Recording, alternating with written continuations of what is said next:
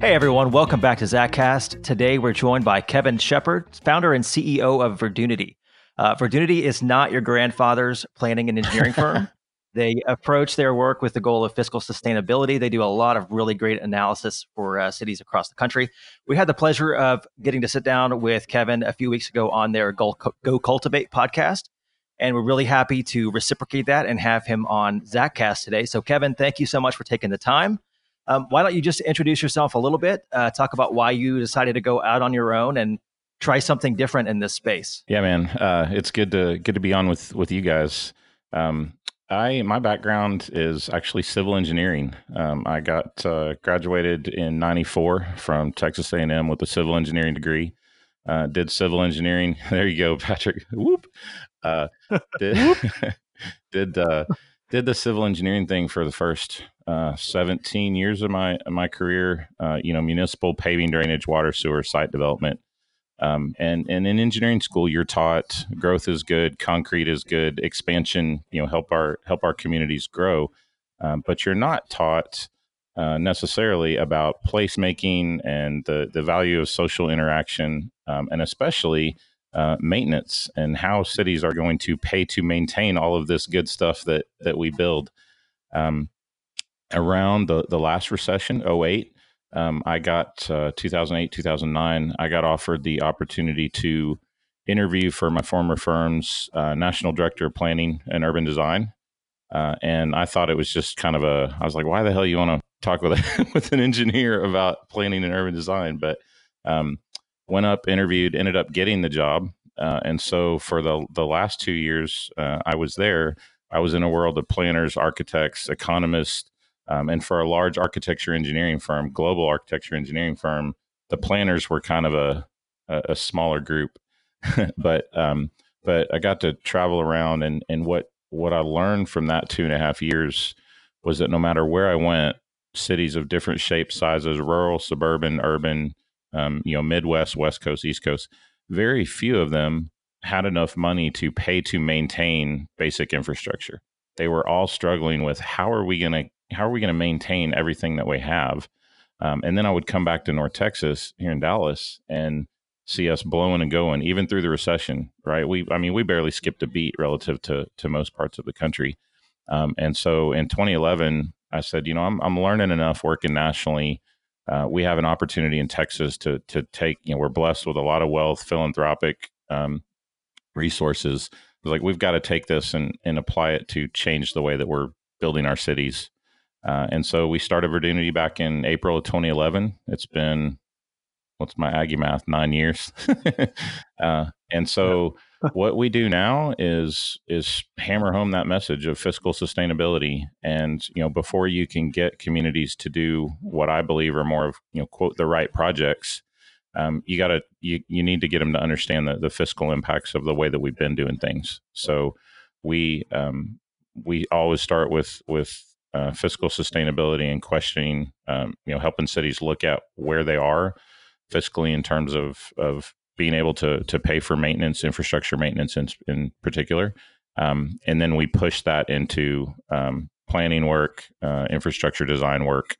Um, you know things things of that nature. So, which I'm sure we'll we'll dig into. So, yeah, absolutely. Uh, hey, Kevin, this is sorry, Chad. Let me jump in there. Yeah, hey, Kevin, this is Patrick. Man, I just wanted to obviously, you know, we have kind of come across each other uh, in different aspects. You know, we do a lot of data analysis for cities, and and you guys are utilizing a lot of the that data analysis to really uh, to really jump into how cities are developing. Um, and and in Texas, I think one of the big things for y'all is you've done some kind of comprehensive and land planning work and and kind of turned on its head. Can you talk a little bit about kind of the old way and the new way? Uh, in in regards to comprehensive planning, land use, citywide land use planning, or infrastructure. Yeah, or or you know, yeah, small development sure, planning, sure. things like that. Um, you know, along those lines. Yeah, so we do uh, we do what we call land use fiscal analysis, which and we focus on the relationship between the development pattern and property tax revenue and services paid for from the general fund or or by property tax revenue.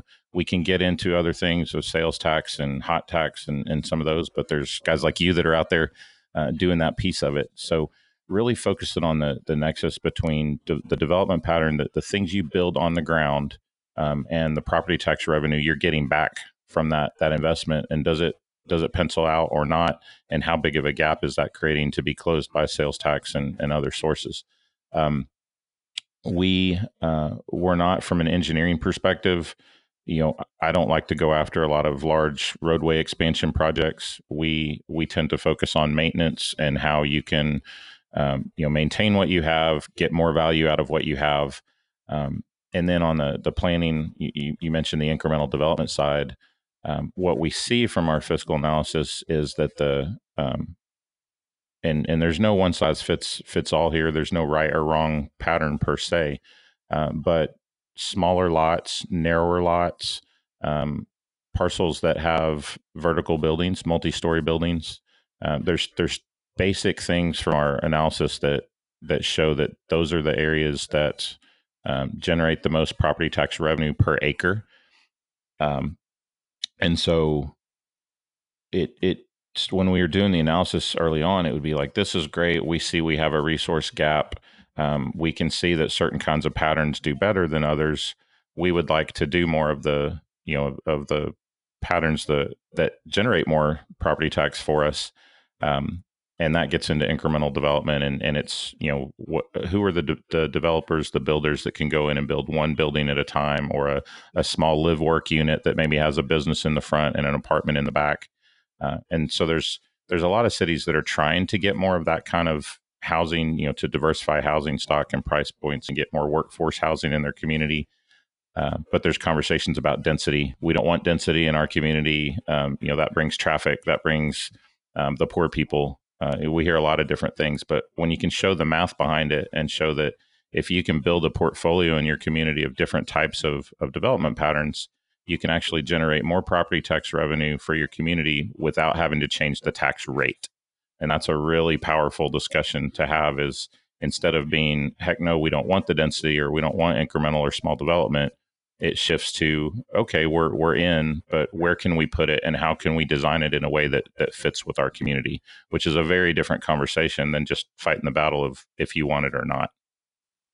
So the the question of density equals poor people right? I mean that's every city manager hears that and every suburban community that's out there that's mm-hmm. trying to change their development pattern right? So let's let's talk about that. Like statistically data analysis wise what, what do you actually see in the real world i mean cities obviously can put standards on multifamily development to make them you know mm-hmm. more expensive right or uh, to do certain things i'm not saying that affordable housing is not a good thing I, i'm just asking the question of is, is that a one-to-one i mean does it does do you see in your analysis that if you build multifamily, you're going to lower no, your median household? I think income? there's a yeah, there's there's presumptions out there that um, you know multifamily equals deteriorating property values. Um, it equals more crime.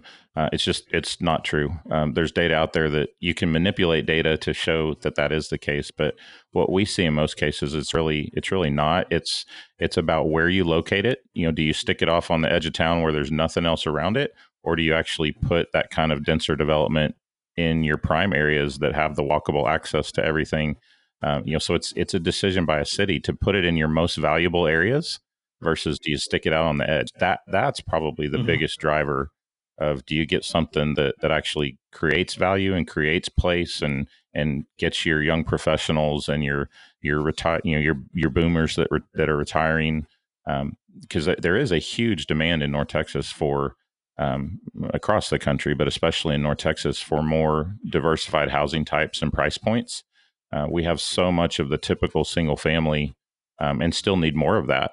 Um, but we need more of the smaller stuff for there, there's a lot of people that that need those kind of you know smaller more affordable units uh, for different for different reasons but it's yeah it's more about location than it is just smaller you know smaller is less value i guess does that help yeah, absolutely.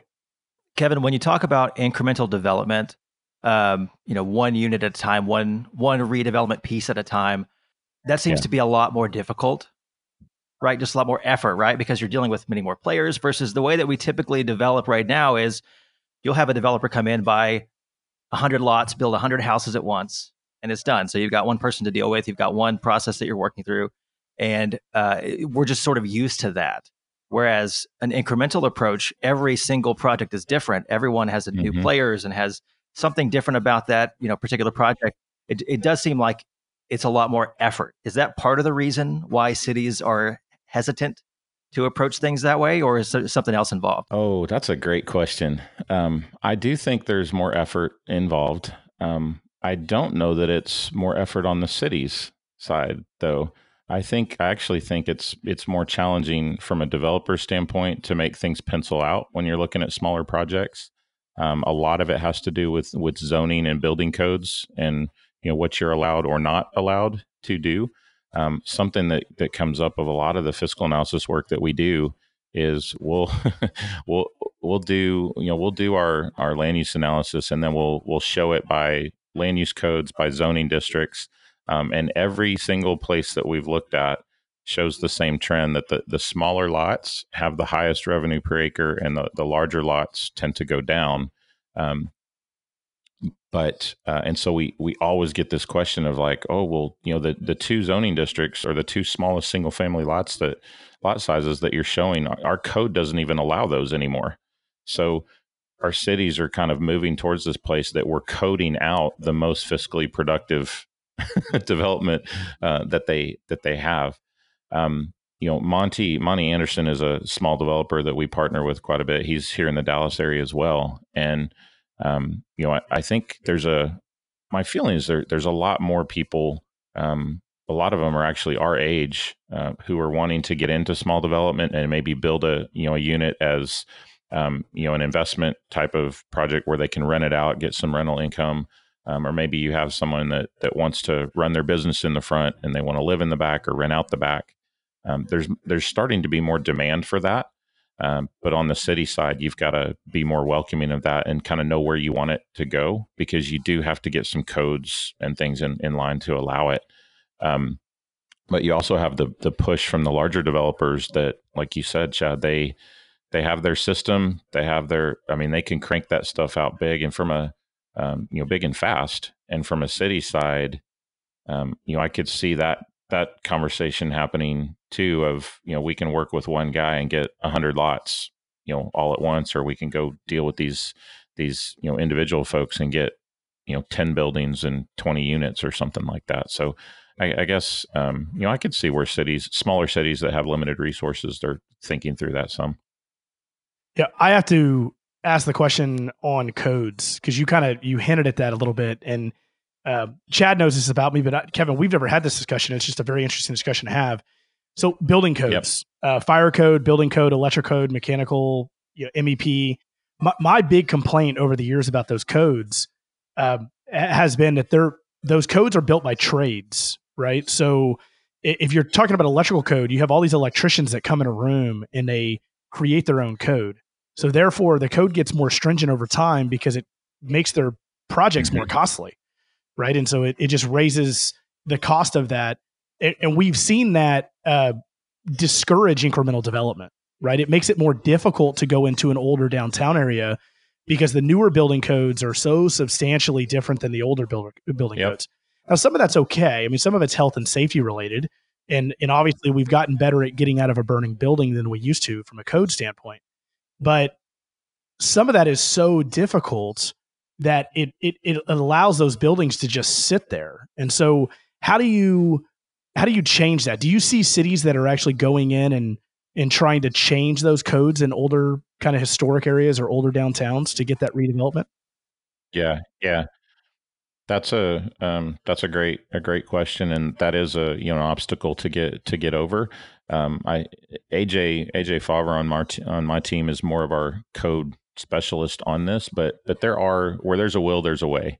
Um, you know, I think um, you're you're right because if you if you draw the line mm-hmm. and your your building inspector is saying you know you've got to hit all of these codes and it's across the board for every building, you are going to have some older buildings that nothing's going to happen because to bring them up to the current code all up front is just that's an investment that a lot of people just can't make. Um, so what we see um, in in the communities that are making some progress there is there's a, there's a partnership happening that there's acknowledgement on the city side that for a, a small developer or a new business to to get into one of those buildings um, there needs to be intent on their side that they know they have to get it up to the codes, you know, over some period of time. But there's also um, some appreciation from the city side that hey, we'll we'll give you a few years to do that. Let's get the absolute bare minimum, you know, life and safety things addressed, um, and then you know give you uh, give you another couple years maybe to generate some revenue, get your get your um, get your business going, and then you can start to get the the rest of it going. Um, there's also some code tweaks you can do to go back to um, to older building codes. I don't know the exact terminology, but there's some ways that some of the small developers can use to you know to get through some of that. But it ultimately comes down to um, the city making a decision of you know how how hard do we want to enforce some of this stuff versus you know where where can we have some flexibility because you know the, the alternative is those buildings sit there they don't get filled you know and, and you end up with a, a beautiful historic area that you know doesn't doesn't get the investment that you, you need versus with just a little bit of energy up front right. you get them in there and activated and then they take off and then you can get them all back up to code it's just that dynamic of someone that's going to go in and want to build a small a small mm-hmm. building, maybe they have a um, you know maybe they have a business idea that hasn't been fully vetted yet, and so to ask somebody to go in and you know purchase a building or build a building, well, not not we're not even talking about building, but but purchase an older building. Um, you know, when they haven't fully vetted their business idea, that's a that's a huge risk that a lot of folks you know aren't willing to take. That um, you know to flip that to an economic development incentive program, and there's a lot of cities that do have this, but uh, a lot of your small developers and local developers will say, man, if our city would just take a portion of our economic development money that we throw at incentives to these big companies and put it into supporting us, uh, you know, on these building uh, land or building uh, purchases or um, or retrofits, you know, it, it, would go a long way. And for me, I, I, I see a, a city, if you help invest in a building, um, you know, that, that building's going to be there and you know at least the smaller incremental building buildings we're talking about that building's going to be there in your community for a long time. So whether one business goes in and out that investment from a city's standpoint is is going to stick. Uh, versus some of these incentives we throw to these bigger companies that they come they're there for 15 or 20 years and then they bolt and then you're left with a big a big box that's much harder to retrofit. Just to piggyback on that also if if you don't allow that kind of incremental development then what happens to those buildings? They're either going to sit there vacant out of code uh, you know, or they're you're not going to have the investment, and they're still going to be out of code, right? So, what's what are you losing? Yeah, and then you have money from the city side that you've got. Oh, we've got blighted, we got vacant buildings that you know aren't being kept up, and you know what do you do to to fill the storefront to make it look like something's there, or which that's a cost to it. And you're spending money on code enforcement, you're spending money on policing and fire, right? Right. Oh yeah, there's definitely some trade offs there. Um. When it comes to incremental development, though, one one issue is that a lot of cities zoning uh, requirements, like forget about the codes that they're using, but they have uh, you know setbacks and lot sizes and building sizes and building materials and all of these restrictions that don't necessarily allow you to change what is currently there.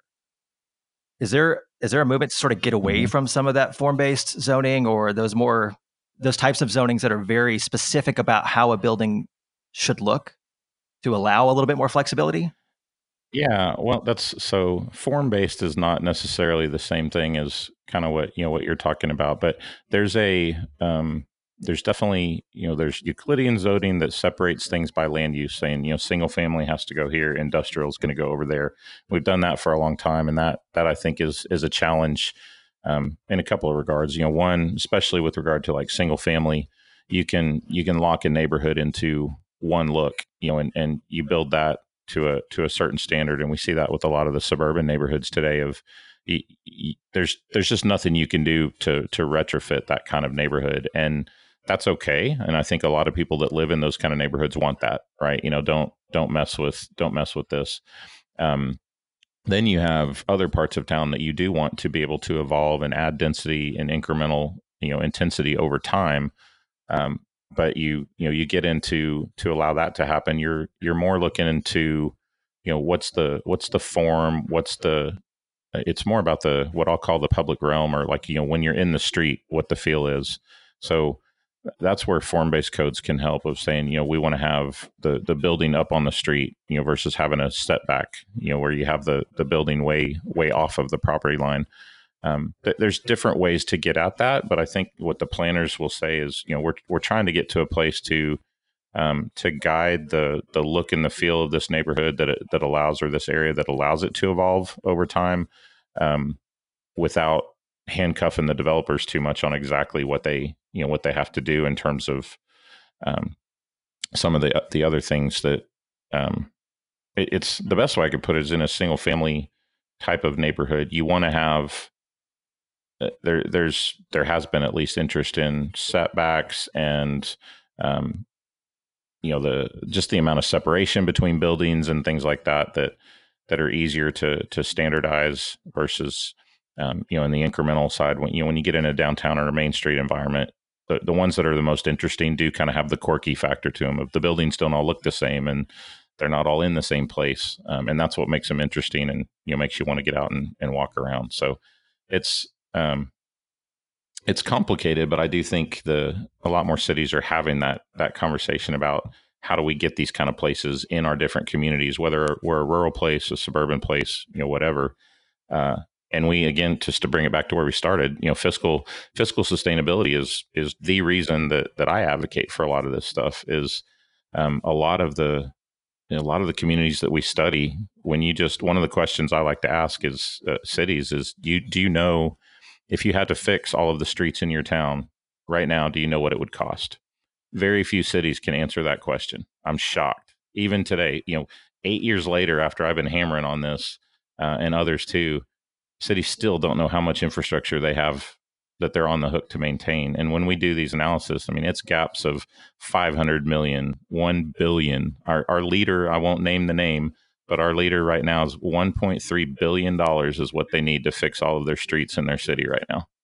Um, you know, and that comes out that comes that comes out to like 65 million a year, and that that particular city was spending three million a year on streets right now. Just to that's the kind of that's the gaps that we're talking about. you, you mentioned when you came back to North Texas, that was during the recession and uh, you you said that Dallas Fort Worth was just blowing and going, right? Like the recession didn't even stop us from these construction projects. But uh, one yep. thing that I know it did stop us on is the maintenance projects because I was doing budgets for cities at that time. So, what, did that gap widen during that time period? Like, oh, yeah. We felt like we were doing great because we were still building stuff, but we actually were in, increasing that infrastructure gap because oh. we stopped maintaining stuff and instead we just started building stuff. Yeah, and I could I mean, and this is we we talked when when I first met you guys, and we were getting into some of this. I, I was asking you guys some of these questions too, but but yeah, I mean, the the first thing, and we're seeing it right now with COVID budgeting too, right? I mean, one of the first things that gets cut is "Thou shalt not touch public safety." that that's like you know, although this new this new kind of discussion is getting some cities to rethink you know a little bit of that but but it's always you know street maintenance is one of those oh we'll get it later we'll get it later you know it's it is the classic kick the can um, you know we'll do it later. And when you, what i what i hope we can get enough data at some point to to start to really show and you know i don't want to say predict but start to to look at is you know you hit a point in these neighborhoods where you're your people they're they're living there and they're seeing okay my house is getting a little older. My streets are starting to crack. My sidewalks are starting to bust up a little bit and you know there's a there's a decision point as a homeowner that you make of am i going to reinvest in this home in this neighborhood? Or am i going to sell cash out on my home that's been escalating and you know growing in value? Am i going to take that money somewhere else to a brand new shiny new place? Um, and from the city side you know if you can't maintain the streets and the sidewalks you're you know that neighborhood's gonna it's gonna go and you know and you hit this point that once it's you know the streets start to age and the wealth moves out like at the same point and it just spirals. And you know that's what i saw in a lot of older older places. So yeah i'm i mean when i look at these maintenance gaps in cities and and we just focus on streets just to simplify it um, but you see cities that are doing you know they've got a they've got a hundred million dollar gap and they're doing a million a year. And it's just it's not that's it's just not enough. And so you hit a you hit a wave that cities are going to have to I don't know where the money's going to come from. And this is my biggest, and we may get into this, but this is my biggest concern with the suburban model is it's great right now when you're getting a great quality of life and new new neighborhoods and new parks and new companies are coming to town. Um, but who's going to pay when that when that maintenance comes due? What what amount of people are really going to be willing and able to pay that double, triple, quadruple property tax or other tax that it's going to take to to fix everything in the city? Is that a metric that y'all look at? Um, reinvestment versus um, like leaving? Like, do you look at a, neighborhood, for example, and see how, how many permits do we have for remodels versus how many properties are being sold and people are moving out of the neighborhood? We Is that something that done, might have any value? We haven't done that yet. Um, it absolutely would have value. I, I think in Texas, so many of our communities are still in growth mode that they're not quite thinking about maintenance mode yet. Um, you get to some of the older places. We're we're working with Pasadena down by Houston right now, and they're you know they're an older kind of first ring uh, ring community out on the, the south side of Houston. They're they're in full on maintenance mode um, and looking at how you can prioritize. That's something we are getting into is how you can prioritize infrastructure investments. So CIP projects, which which ones can you do and where can you do them and how can you do them in a way that will close that gap you know the the most. Um, but I did you know I did see it. Memphis uh, Memphis Tennessee is the one I'd like to point out. Um, they just did a, a, recent comp plan last year, maybe two years ago now, called Memphis 3.0, and their whole approach was basically shrinking the city. They they had extended, they had gone out too much. They didn't have the resources to to maintain and serve it all. So they they are shrinking intentionally, shrinking the size of their city to get it back to something that they can afford to maintain and serve. Uh, and then they're um, they're encouraging codes and development incentives, everything for for vertical development. So to go up. So the fastest way to close your gap is stop going out and start going up. The reality of it is, is that when I drive through client cities, one of the things that I really like to focus on, and, and we deal with a lot of suburbs, right? It just is what it is, and, and especially in Texas. Um, but you drive through these cities and there are little things that we could change. Like, and I say pleasantly plump because if you get a diet, you don't just go try to do everything at once. There are some baby steps to get there, even when you're still in growth mode, right? And and the one I always like to point out is I drive through a community that's got, you know, 70 by 120 lots or half acre lots. and then I see a 33 to 36 foot wide road standard in that community, right? they've literally built an extra lane because their residential standard is is Man, wide. You were we could start really easy just by changing some of our road standards so we don't have so much maintenance, right? that you just hit my biggest pet peeve of the the intersection between my engineering background and all the fiscal work we do and planning. Um, how many suburban neighborhoods have you been into where the moms complain that it's not safe for their kids to walk to the park or ride their bike because cars drive too fast? dang near every one of them, right? Um, when we look at fiscal, I mean, I'll throw a number out for you. A, a number, mm-hmm. quick number that we use is a million dollars for an 11 foot lane mile for concrete, right? So an 11 foot wide lane of, of concrete for a mile is going to cost you a million bucks. Um, mm-hmm. We have residential streets that are, like you said, Patrick, 31, 38, 43, 47 feet wide in some places um, you know, and they're designed that way so that in the one-off scenario, you know, where say you have cars parked on both sides of the street and you need two lanes of traffic to get through, and you need an emergency service, you know, um, vehicle to get through. So we've we've built these standards to allow for a worst case scenario um, without thinking about the fiscal you know the fiscal how are we going to pay for for all of this stuff or the quality of life for the, the people that live on that street every day um, you know, are they concerned about fire? You know, if my house catches on fire, do I want somebody to get here? Sure. Um, but if you ask me about the daily quality of life and, and safety in my neighborhood, and you ask me about the fiscal of uh, side of what I would have to pay in property taxes to maintain when a, a city builds those wide of streets everywhere, uh, my answer is going to change. Um, and I, I, started asking this question in cities that we work with the fire guys. Every city has an older part of town with narrower streets and I'll I'll say, okay, you know, if a house catches on fire in that part of town, what do you do? And they say, well, we still get there. You know, we just we'll plow over any car in front of us or whatever, and you know, if we have to pay to replace that car, we will. Uh, and then I'll say, okay, the cost of that car or cars that you had to plow through to get to that house is much cheaper than your city maintaining 31 foot wide streets all over your city. It, and it's not even close. And then you start to see heads explode of like, well, we never thought, you know, we never thought about that. But it's again, it's it's it's kind of what's the real kind of mm-hmm. point of your community and what are you what are you what are you trying to get at? And I get it from the engineering side and other reasons of why we've built some of these standards, whether it's building codes, street design, they, they were all done, you know, for good reasons. But we've just gone too far to where we're we're starting to lose the um, you know some of the things that make our our neighborhoods you know great. And and again you know I, I think there's different people want different things and that's something that we always try to say but but we're building we're building too much of patterns that aren't fiscally they're not healthy and they're not fiscally sustainable either. And i, I don't we're going to have to we're starting to see a you know a reverse i think a reversal of that in some of the different kinds of neighborhoods that that people want. Um, and there's city leaders you know guys city managers and planners and zoning folks and um, and engineers even engineers now that are willing to kind of look revisit some of those standards um, either citywide or at least in different parts of the the city to get different you know different looks and feels of uh, different neighborhoods. Well, the comment I've always made to a lot of our clients is like you don't have to rip the band-aid off all at once, right? You can just start yeah. with the little corners. And and the and the reason I say that is you're not going to go from one acre lots to a high rise. Like that's just that's just not going to happen all at once. Your politics aren't going to get there. There's a lot of complicated to get there. But there are some really simple things you can do, especially as you build a new neighborhood to make sure that you don't put yourself in the same position as you did with your old neighborhood. Yep. Um, and so I think it's extremely important when you look at those engineering standards to throw a little bit more like revenue and and return on investment logic into that to have that conversation.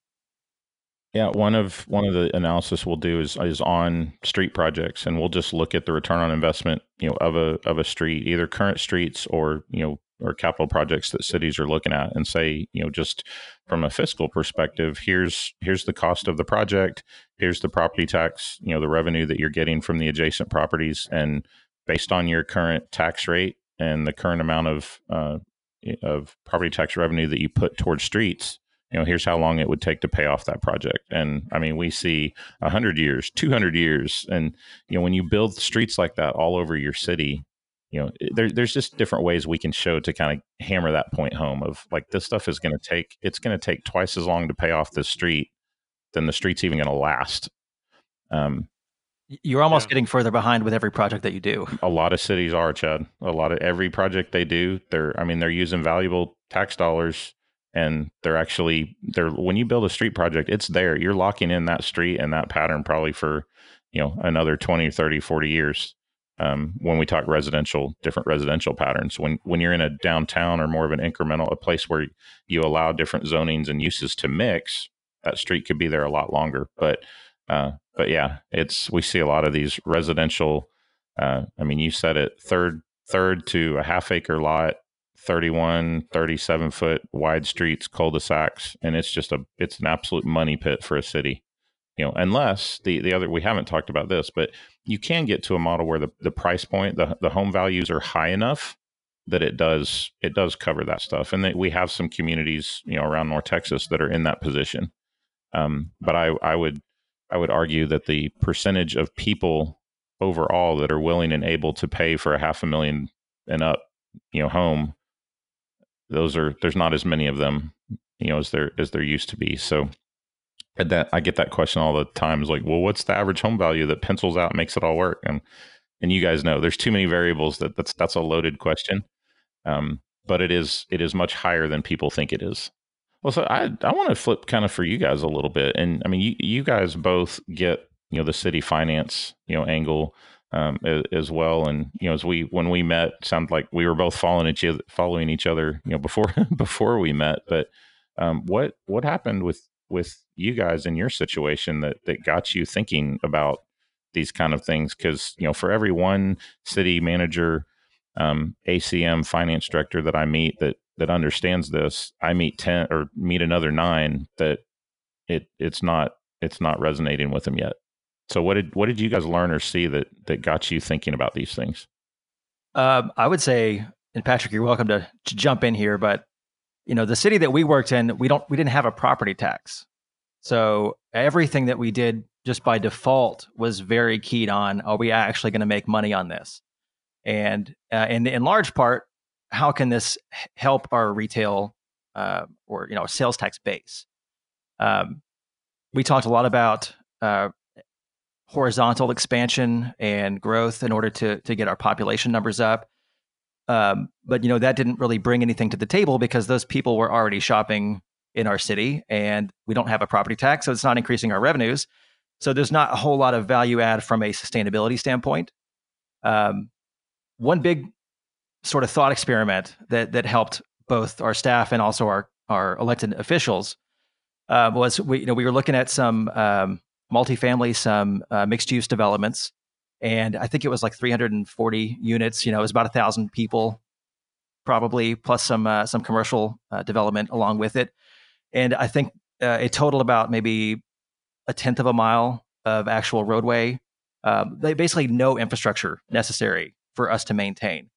Uh, and we compared that with some neighborhoods that we had just finished, which had uh, you know 120, 140 houses, so less population, about 40 times more infrastructure to maintain. Um, and so like it, it's pretty easy. That, that's kind of an extreme example, uh, but the you know it proves the mm-hmm. point uh, that a little bit more density, even in a somewhat more rural community, uh, is going to be more sustainable over the long haul. And so we started to kind of shift that focus and, and look at ways that we can develop a little bit differently because uh, all of single family residential property in that city is three quarter acre lots. Um, so, you know, at some point, something's got to give if we want to maintain a situation where we don't have mm-hmm. a property tax indefinitely. Yeah, for me, uh, similar experience. It was a little, and Chad and I really haven't talked about this, but we we had a political issue come up in uh, in our community where we had a really high end community that was in our ETJ uh, that wanted to annex, and we had a community that was to the south of us that kind of saw all the revenue we were generating, uh, and and they wanted to merge, and so we had these two things on the table kind of at the same time. And as a city manager at the time, I was of the standard uh, thought process of bigger is better, grow, grow, grow, everything is great. Um, but we had that issue where we don't have mm-hmm. a property tax. So we were going to bring in this big gated community that has million dollar homes in it. Um, but why is the question, right? Why take over their roads? Why take over their sewer? We already had their utility system, right? Um, and and I kind of took the standard city manager approach, and Chad took the really financial. Um, you know, we had some. Are you really, saying I actually changed your mind on something? you changed my mind on this, yeah. So so th- I think that's really where um, you know I don't even think Strong Towns was a was really a major thing at that point. I mean, this is like 2014. I hadn't read anything on it yet, but I started to do research. I started to look at this and and Chad's comment on these people were coming to our city anyways to shop. Why did we need to maintain their roads if they're out in the county? That's what really started kind of the the mindset for me when I started to think about how should we build and where should we build. Um, and then we rolled mm-hmm. into some strategic planning with our community. Um, where we had a you know still does today has a very intelligent city council um, and we started to make the fiscal arguments to them about where we needed to go and how we needed to go there. Um, and and that's that's really where it changed for me. And then we got into the sales tax side where you know we we kind of lucked into that. I mean it, we had a community that had sales tax. We wanted to know where it was coming from because we wanted to know what uh, what could hit us if if we lost it right? We wanted to know what businesses we should be working with if anybody was doing bad. So we got into that, and then we started realizing uh, as we started collecting more cities uh, in in Zactax, we started realizing really quick, okay, we we're going after the wrong users. Like we're going after a business that everybody thinks is like a great business. Go after that business, and and we're like, well, wait a second, I can go get a thousand square foot user that does the same amount in sales tax as that forty thousand square foot big box. That's going to be a problem for me down the road, go. right? And so that that kind of all mushed together about the same time, and and and that's really where I think we started to think differently. Uh, but I give Chad a lot of credit for that. Chad would Chad challenges, um, and sometimes um, mm-hmm. vocally. I like to play the contrarian. That's correct. Yes, he does. um, yeah, just the just getting to know you guys a little bit, I could definitely see how this uh, this interaction would would work in the the city the city environment. there are many podcast conversations that have not made the airways. Uh, so, but I, I will. Uh, no, I, I Yeah. this. I mean, I think um, you guys are onto something too with exactly the same thing with sales tax. Of there is, you know, there there's a way for our communities to generate, you know, to to be more efficient in terms of revenue generation, um, and the cost to you know to do that. And you know, it does it it it's residential, it's commercial, it's all it's all a mix of things. But I think the uh, you know the, the thing I've seen that really helps move policymakers especially forward is being able to quantify and show these service costs that are coming and start to ask the question of you know at some point these costs are going to come due and you know think about your think about someone in your shoes 10 or 15 years from now. You know do they you know who, who's going to want to be in that spot that has to go to their community and say we got to raise taxes you know by double or something to you know so anything we can do that that's really what we've been trying to do with with our podcast and our the workshops that we do and, and a lot of the the education work is to to help give you know more data more points more images you know more stories um, that that make you know city leaders and, and council members more more comfortable having this conversation and taking it taking it to the residents because you know I, I do see um, you know where, you can have where you put some of this analysis and these numbers and data in front of the community you can have more more transparent and more productive conversations about what kind of community what kind of community do you want to be? Do you want to be a disposable suburb that's great for 10 years and then you tank? You know or do you want to be somewhere that's that's around and affordable? Um, you know and and if so then there's all these incremental things like you said patrick there's all these little things that can be done year over year that close that gap over over time and don't don't require a huge you know a huge tax um, you know, huge tax increase Yep. Y- Kevin, you talked about um, the property tax values per acre for smaller Yeah. lots, um, and your analysis can typically be as high or higher per acre. We found the same thing to be true for sales tax. You can, I mean, you can have a big 20 acre Walmart where you know three quarters of it is used for a parking lot, but you can generate the same amount of revenue per acre in inline retail where some of that parking can be shared. You have you know less infrastructure that you actually need to support that development.